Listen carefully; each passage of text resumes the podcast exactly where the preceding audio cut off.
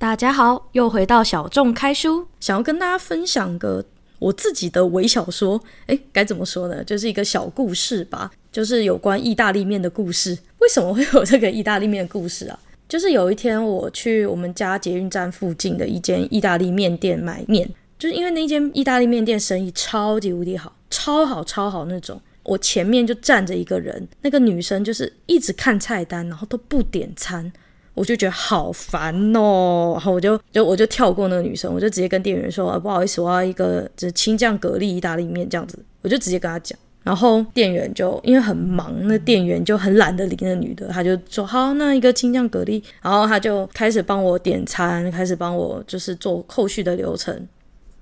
结果我就突然那个女生就在看菜单那一位，站在我前面看菜单那一位呢，他就很生气，他说：“哎、你有没有先来后到的礼貌啊？”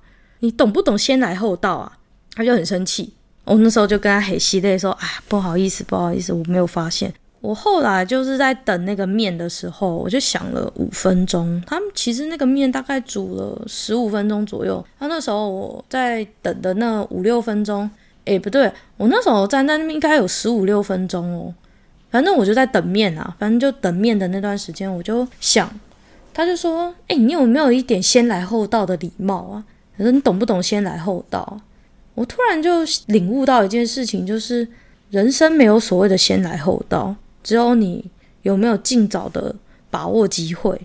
我认识一个女生，她跟我是以前的同学，她跟她男朋友交往了四年，大学一年级到大学四年级，就在大学的最后一年的时候，那个男朋友认识了外面的一个女生，结果认识不到几个月吧。因为那个女生跟她的个性比较相似，因为我的那个同学，女生的那个同学，她是属于那种不太喜欢出门，宅宅的，喜欢待在家里面，很安定。而且她未来想当老师，她希望她的生活是很稳定的。可是那个男生其实很热爱冒险，很喜欢往山里面、往废墟啊，或者往台湾各地跑。然后他很喜欢山林，很喜欢原野。很喜欢大自然，所以他们两个其实，在大学四年级的那一个时间点上面，他们几乎可以说是已经到了一个分歧点了。一个就是希望嫁给他，一个是还想要在外面多晃晃、多玩玩。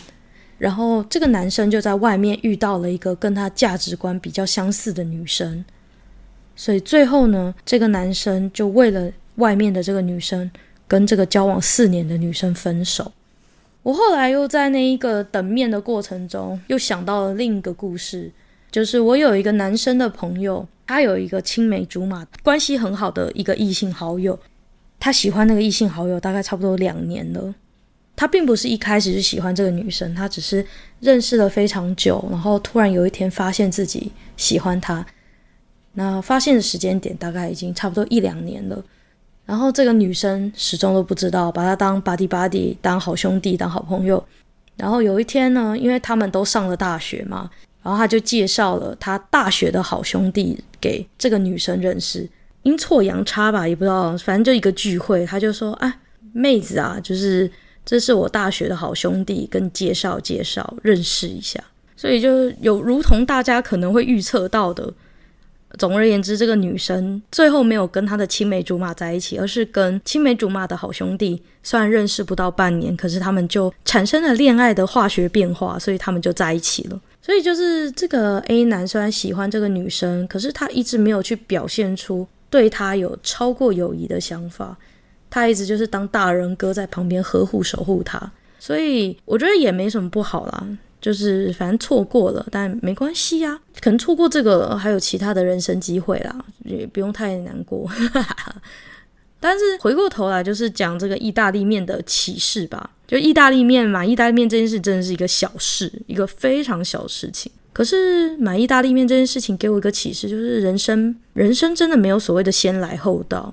就像那个女生呢、她在买意大利面的时候，在菜单前面踌躇不前。一直在看，一直在看，一直在看，就是没有点餐，就是没有做选择，就是没有去做改变。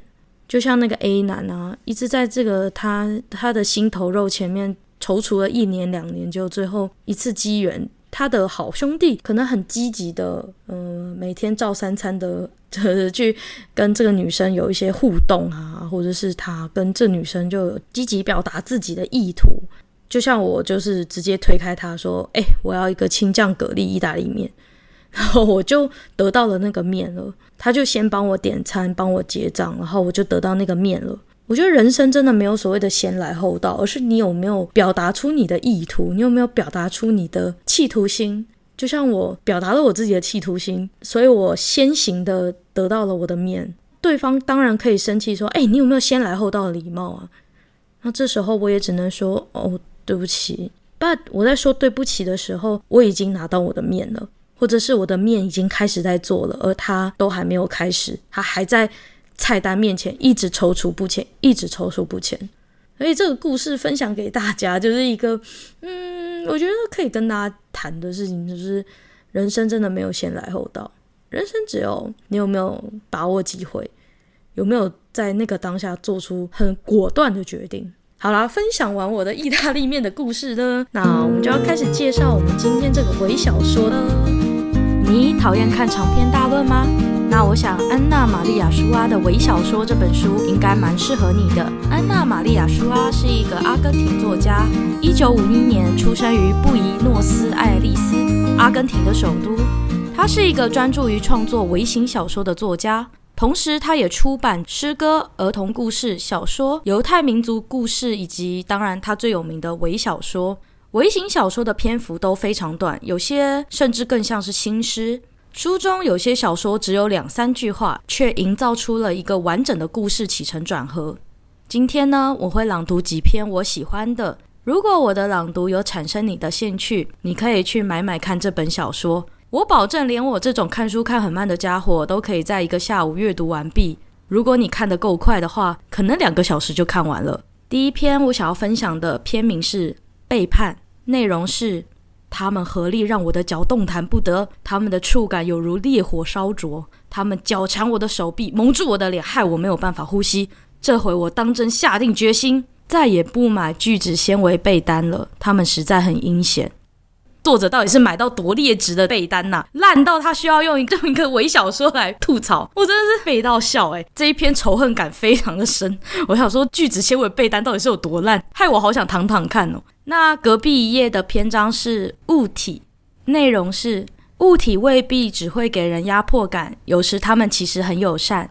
星期日早晨，床头柜来到床边，帮我把早餐送上床。我的脑子里马上出现《美女与野兽》里面那个会唱舞跳歌，呃，不是唱舞跳歌是什么？唱歌跳舞的家具，就是那个床头柜会在那边唱那个早安歌之类的，就早安，现在已经八点这样，然后他就把早餐送给主人那种感觉。呃，这这一篇还蛮有想象空间的。那第三十九页的篇章是不得志，内容是有一个年轻人立志成为一棵树。但他的家人不容许他这个强烈的职业倾向开枝散叶，甚至逼他结婚。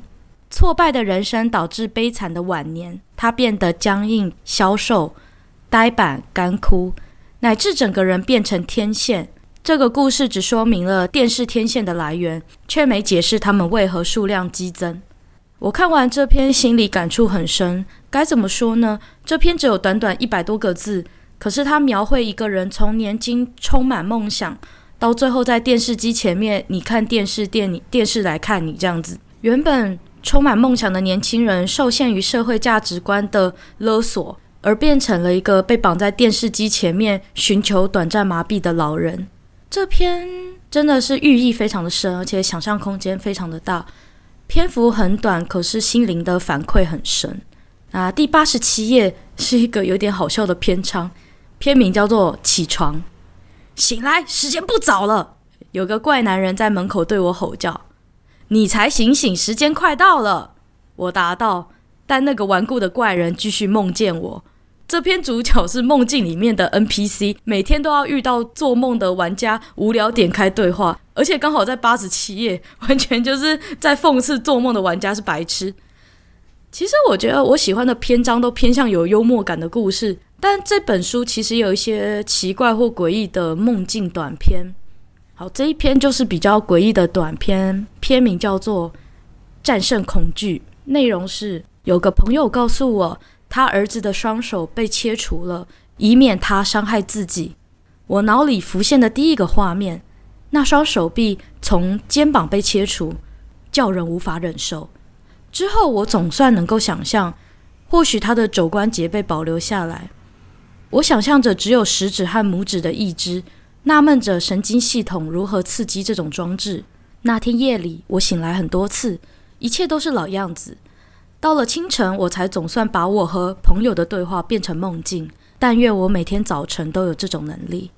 看完这篇之后，有一种莫名的诡异感，不到非常恐惧，但有一种不舒服。有时候，现实发生的遗憾要用自我麻痹来刻意遗忘。其实，很多犯罪的被害者遭遇极大的痛苦时，身体为了自我保护，会产生另一个人格保护本体，或是造成记忆的空白。那在看完这篇之后，就让我想到，就是新闻报道中那些遇到强暴啊，或者是非常暴力对待的那些受害者，那他们这些幸存者往往都有记忆空白的这种状况。最后一篇分享的内容是镇压。地狱里的镇压行动既强硬且有必要。当地居民持续性的造反，往往失控。天堂里恐怖压倒性的顺从，才更接近死亡。他就只有一句话而已。这篇不知为何会让我联想到香港反送中和各国历史事件中的反抗革命运动。我觉得他口中所说的地狱天堂。会让我联想到香港和现在粉饰太平的中国内陆。香港陷入激烈的警民冲突，却代表着居民没有放弃去反抗，代表民主之心尚未战死。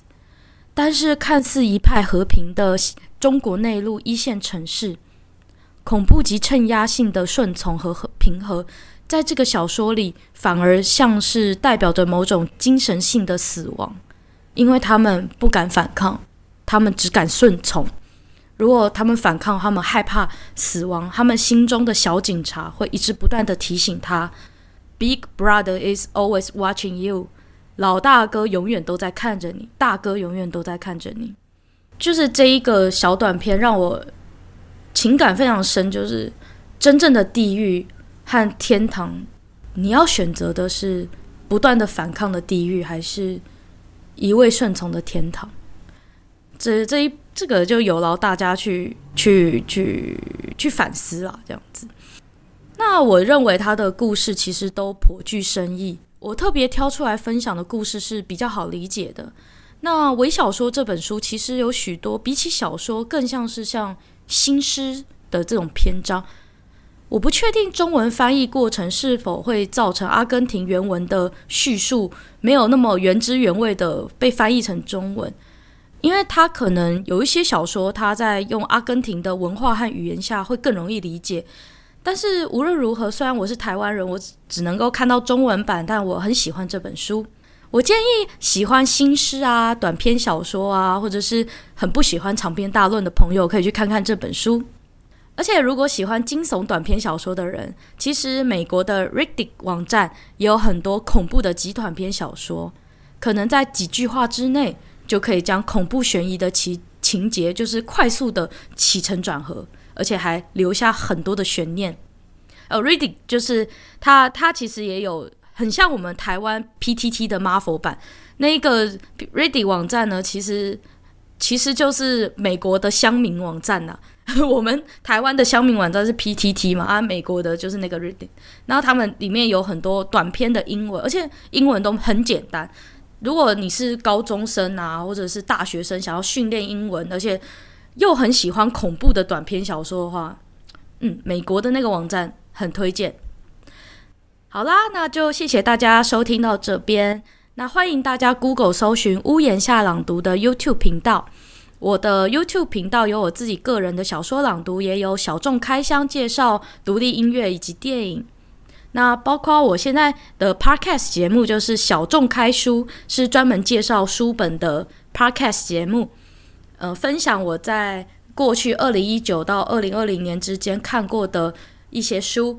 那总共会有三十集，介绍三十本完全不同的书，希望大家可以多多支持，谢谢大家。那很高兴能够在你的耳朵里面遇见你，我们下次见，拜拜。